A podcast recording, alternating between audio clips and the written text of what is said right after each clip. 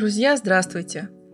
Рада приветствовать вас на одной волне с Гоголем. Сегодня мы снова отправимся в путешествие за нашим дорогим классиком. Речь пойдет об одной из европейских столиц, о городе, который Гоголь посетил впервые в 1836 году. В ноябре месяце Николай Васильевич въехал в Париж – Первым делом он отправился к своему другу Александру Семеновичу Данилевскому, незадолго до того приехавшему туда и уже успевшему осмотреться. Сменив несколько временных квартир, друзья обосновались в мебелированных комнатах на Биржевой площади. Данилевский вспоминал, что уже в первые же недели жизни Гоголя в Париже они вдвоем успели осмотреть все выдающиеся достопримечательности – картинные галереи Лувра, ботанический сад, съездили в Версаль и во многие другие знаковые места. Часто отправлялись они в театр, преимущественно в оперу. Ходили обедать в разные кафе, которые называли обыкновенно в шутку «храмами», а после обеда подолгу оставались там играть в бильярд. Первые впечатления Николая Васильевича от французской столицы были очень положительными – вот что он писал Василию Андреевичу Жуковскому в скором времени по приезде. «Париж не так дурен, как я воображал. И что всего лучше для меня, мест для гуляния множество. Одного сада Тюильри и Елисейских полей достаточно на весь день ходьбы. Я нечувствительно делаю порядочный мацион, что для меня теперь необходимо – Бог простер здесь надо мной свое покровительство и сделал чудо.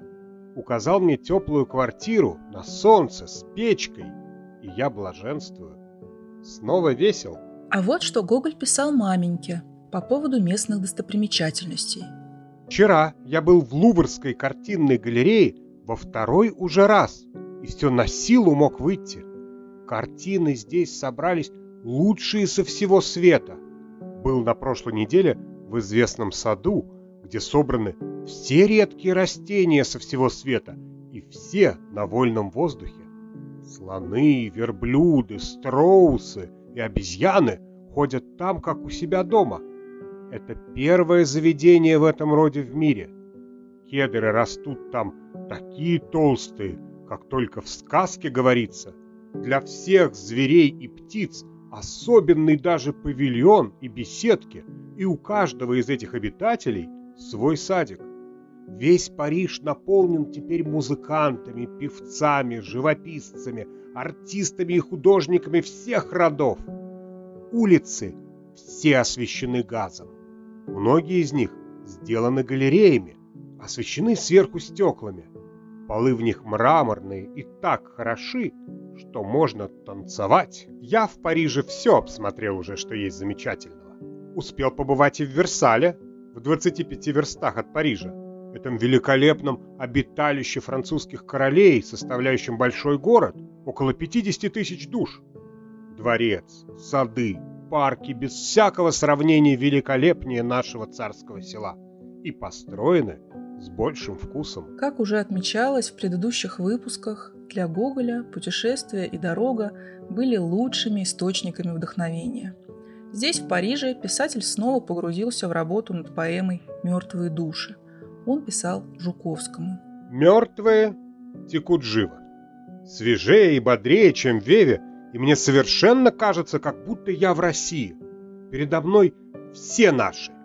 Наши помещики, наши чиновники, наши офицеры, наши мужики, наши избы, Словом, вся православная Русь.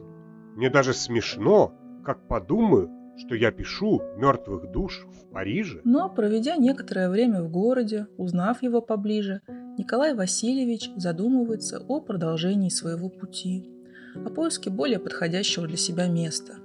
Своими размышлениями он делился с другом Николаем Яковлевичем Прокоповичем. Париж – город хорош для того, кто именно едет для Парижа чтобы погрузиться во всю его жизнь. Но для таких людей, как мы с тобой, не думаю. Разве нужно скинуть с каждого из нас по 8 лет? К удобствам здешним приглядишься, тем более, что их более, нежели сколько нужно. Люди легки, а природы, в которой всегда находишь ресурс и утешение, когда все приестся, нет. И так нет того, чтобы могло привязать к нему мою жизнь. Жизнь политическая, жизнь вовсе противоположная смиренной художнической, не может понравиться таким счастливцам праздным, как мы с тобой. Здесь все политика.